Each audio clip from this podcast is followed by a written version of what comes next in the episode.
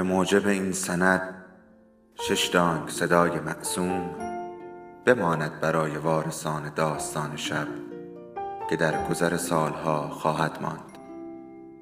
ارادتمند داستان شب.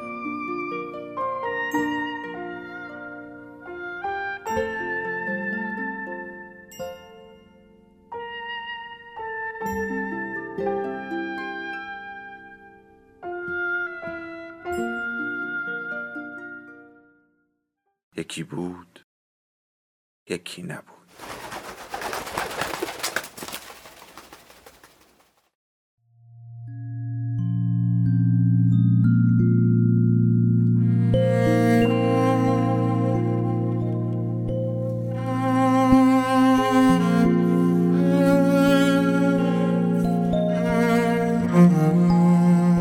بارون درخت نشین ایتالو کالوینو. ترجمه مهدی صحابی قسمت آخر.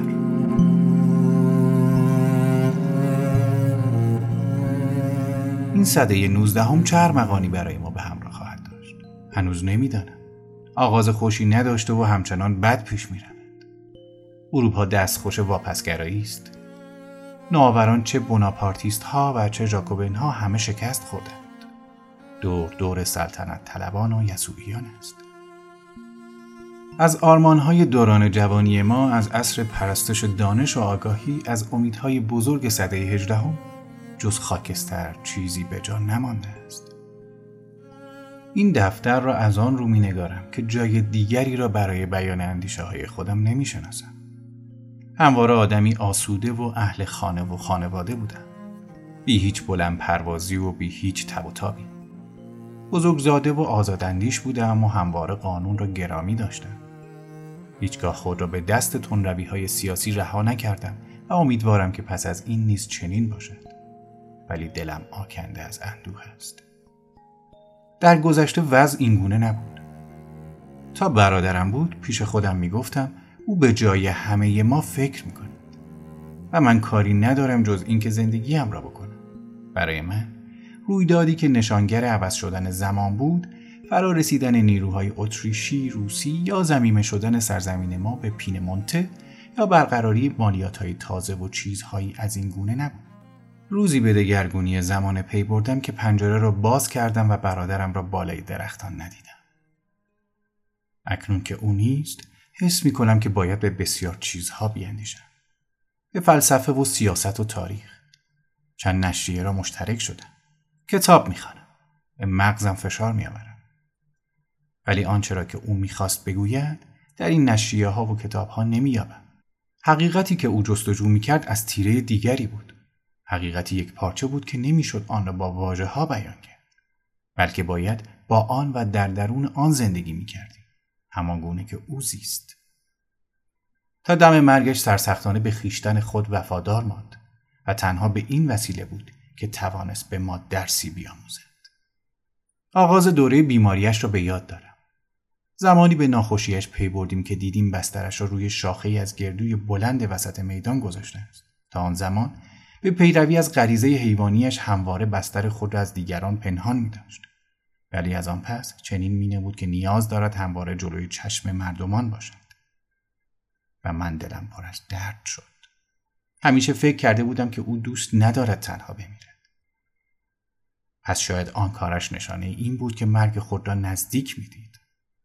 نردبانی گذاشتیم و پزشکی رو به بالینش فرستادیم و او پس از آنکه پایین آمد با اشاره به ما فهماند که دیگر کاری نمی شود کرد. خودم از نردبان بالا رفتم.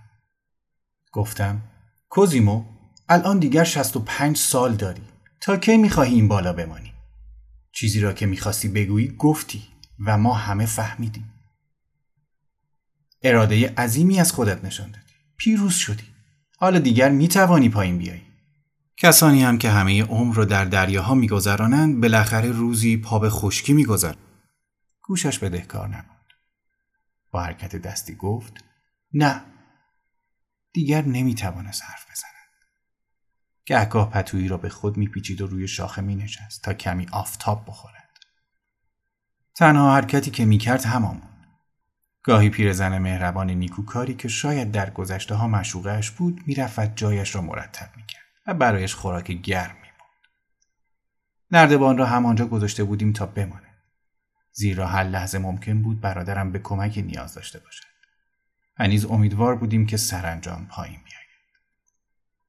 البته دیگران چنین امیدی داشتند ولی من می‌دانستم او چگونه آدمی است. همواره کسانی در پیرامون درخت او جمع بودند تا او تنها نباشد. با یکدیگر گپ می‌زدند و گهگاه چیزکی هم به او می‌گفتند. گرچه روشن بود که برادرم میلی به حرف زدن ندارد. حالش بدتر شد. تختی را بالای درخت بردیم و جایش را درست کردیم. افسوس خوردیم که چرا زودتر به این فکر نیفتاده بودیم. حقیقت این است که از هیچ وسیله راحتی رویگردان نبود. تنها به شرطی که بتوان آن را در بالای درختان به کار گرفت. همواره کوشیده بود که در آن بالا آسوده تر زندگی کند. پس از کار گذاشتن تخت دست به کار شدیم تا جای او را هرچه بهتر کنیم. پرده به دور تخت کشیدیم و آتشدانی برایش بردیم. حالش کمی بهتر شد. یک صندلی راحتی بالای درخت بردیم و آن را به دو شاخه بستیم. روزها خود را در پتوی میپیچید و روی صندلی مینشست. ولی یک روز صبح او را نه در بستر و نه روی صندلی ندیدیم. وحشت زده نگاهی به بالاترها انداختیم. خود را به نوک درخت رسانده و روی شاخه نشسته بود. تنها پیرنی به تن داشت. چرا رفته ای آن بالا؟ پاسخی نداد. چنین مینه بود که خوش شده است و معجزه او را در آن بالا نگه داشته است. سفره بزرگی را که برای زیتون چینی به کار برده می‌شد زیر درخت بردیم. بیست نفری آن را نگه داشته بودیم. می ترسیدیم که کوزیمو از آن بالا بیفتد و کارش ساخته شود. در آن حال پزشک از درخت بالا رفت. کار دشواری بود. مجبور شدیم دو نردبان را سوار هم کنیم. پزشک پایین آمد و گفت وقت آن است که کشیشی به سراغش بفرستید. قرار گذاشته بودیم کشیشی به نام دومپریکلس را به سراغش بفرستیم که از دوستان او بود. کشیشی بود که در زمان فرانسوی ها از قانون اساسی طرفداری می‌کرد. پیش از ممنوع شدن فراماسونری عضو لوژ بود و پس از درگیری های بسیار که با کلیسا داشت به تازگی کار خود را از سر گرفته بود. دون پرکلیس با وسایل ویژه مراسم واپسین توبه همراه با پسر بچه از درخت بالا رفت. چند دقیقه آن بالا ماند و پنداری که با کوزیمو گفتگو کرد. سپس پایین آمد. پرسیدیم خب آخرین توبه را ادا کرد؟ نه نه اما گفت که احتیاجی نیست. احتیاجی به توبه نیست. بیش از آن چیزی دستگیرمان نشد. کسانی که سفره را نگه داشته بودند کم کم خسته می شدن. کوزیمو کوچکترین تکانی نمی‌خورد. باد تندی وزیدن گرفت. نوک درختان خم می شد. همه دستخوش دلهوره بودیم. آنگاه بود که بالون بزرگی در آسمان پدیدار شد. دو هوانورد انگلیسی در کار پرواز روی منطقه ساحلی بودند. بالون زیبایی بود که جایگاه حسیری داشت و پرچمها و نوارهای رنگی از آن آویخته بود. دو افسر انگلیسی با پاگونهای زردوزی و کلاههای دوگوش نکتیز در جایگاه بالون ایستاده بودند و چشم انداز زیر پایشان را با دوربین تماشا می‌کردند. دوربین های خود را به سوی میدان شهر گرفتند. به راستی که صحنه شگرفی بود. مردی نشسته بر نوک درخت، سفره بزرگی در زیر آن و انبوه جمعیتی که در پیرامون درخت میلولیدند. کوزیمو سر خود را بلند کرده بود و با کنجکاوی بالون را تماشا می‌کرد. ناگهان بالون دستخوش گردباد شد. چون فرفری به چرخش افتاد و نیروی باد آن را به سوی دریا کشید. هوانوردان بی آنکه خود را ببازند دست به کار کم کردن باد بالون شدند و در همان حال لنگر آن را پایین انداختند تا شاید به جایی گیر کنند. لنگر نقرگون از ریسمان درازی آویزان بود و در هوا تاب می‌خورد. همان گونه که کچ کچ به دنبال بالون کشیده می‌شد از بالای میدان گذشت و به نوک درخت گردو نزدیک شد. ترسیدیم که مبادا به کوزیمو بخورد اما آنچه پس از چند لحظه پیش آمد حتی در تصور ما نمی گنجید. در همان آنی که لنگر به نزدیکی برادر پاپ مریم رسید او با همان چستی دوران جوانیش جستی زد و ریسمان را گرفت و خود را به لنگر چسباند و پاهایش را دور آن حلقه کرد. باد بالون را برد و کوزیمو همراه با آن پرید و رفت و بر فراز دریا ناپدید شد. بالون از بالای خلیج گذشت و در آن سو به زمین نشست. لنگرش همچنان آویخته بود و چیزی بر آن دیده نمی‌شد. هوانوردان که همه حواسشان پی کار خودشان بود متوجه چیزی نشده بودند. گمان ما این است که برادرم در گرم و گرم پرواز در میانه خلیج ناپدید شده باشد و بدین گونه کوزیمو رفت. حتی این دل خوشکنک را به ما نداد که پس از مرگش او را به زمین ببریم. در مقبره خانوادگیمان لوحی را به یاد او گذاشتیم که بر آن نوشته است کوزیمو لاروس دوروندو بر فراز درختان زیست همواره زمین را دوست می داشت و به آسمان رفت. همچنان که این دفتر را می نویسم گهگاه دست از کار می کشم و به نزدیک پنجره می. آسمان توهیست. برای ما سالخوردگان عمر که به زندگی زیر های سبز درختانمان عادت داشتیم دیدن چنین آسمانی دردناک است. گویی پس از رفتن برادرم درختان دست از پایداری برداشتند یا اینکه مردمان دچار تب تبر شدند. وانگهی گیاهان ما دگرگون شده است. آنچه در سرزمین ما می‌روید نارون و بلوط و سندیان نیست افریقا و استرالیا و امریکا و هند است که ریشه میدواند و شاخه میگسترد درختان قدیم به سوی بلندی ها پس نشستند زیتون ها بر تپه ها و کاج ها و شاه بلوط ها بر کوه ها می رویند. بر کناره دریا آنچه به چشم می‌خورد سرخی اوکالیپتوس ها و انجیرهای تنها و قولاسای استرالیا است و نقل های بلند بیشاخه صحرایی که از میهمان نوازی نمی‌دانند. امبرزا دیگر وجود ندارد. انگامی که آسمان توهی را نگاه می کنم از خود می‌پرسم که آیا به راستی هرگز وجود داشته است؟ آن شاخه ها و تنه ها و انبوه برگ های بیکران. آن آسمانی که تنها لکه هایی از آن جسته و گریخته به چشم می آمد. آن دنیای سرسبز شاید تنها برای برادرم وجود داشت. که با گام های سبک سنجابوار خود در میان آن میگشت.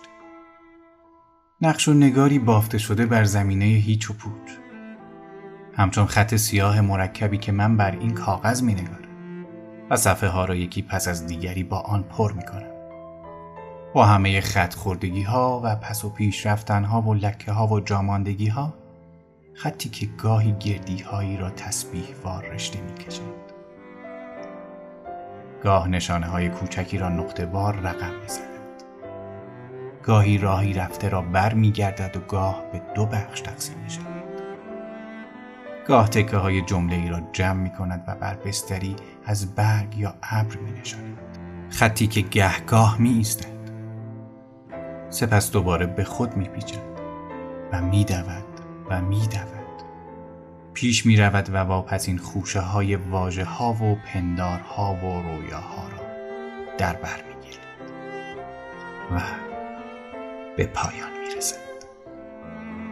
فوریه 1957 بارون درخت نشین حامی دوامی هستم و خوشحالم که با من در این 27 اپیزود همراه بودید. ممنونم از نقد هاتون از تشویق ها و حمایتاتون و از داستان شب. بسیار سپاسگزارم بابت این همکاری و این خاطره. خوب امیدوارم همیشه برقرار باشید و زندگیتون سبز و پردرخت باشه. تیر ماه 1400「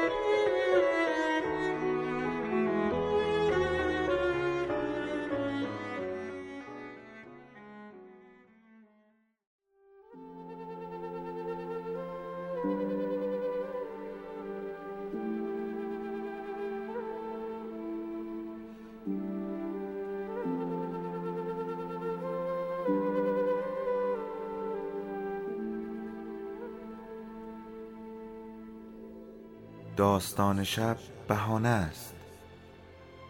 برای با هم بودن دور هم نشستن شنیده شدن.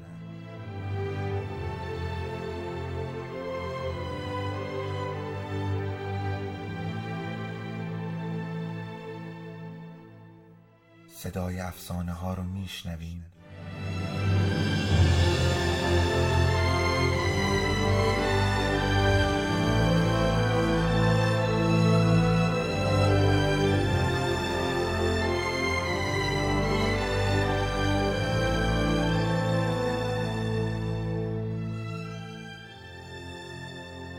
شبتون بخیر.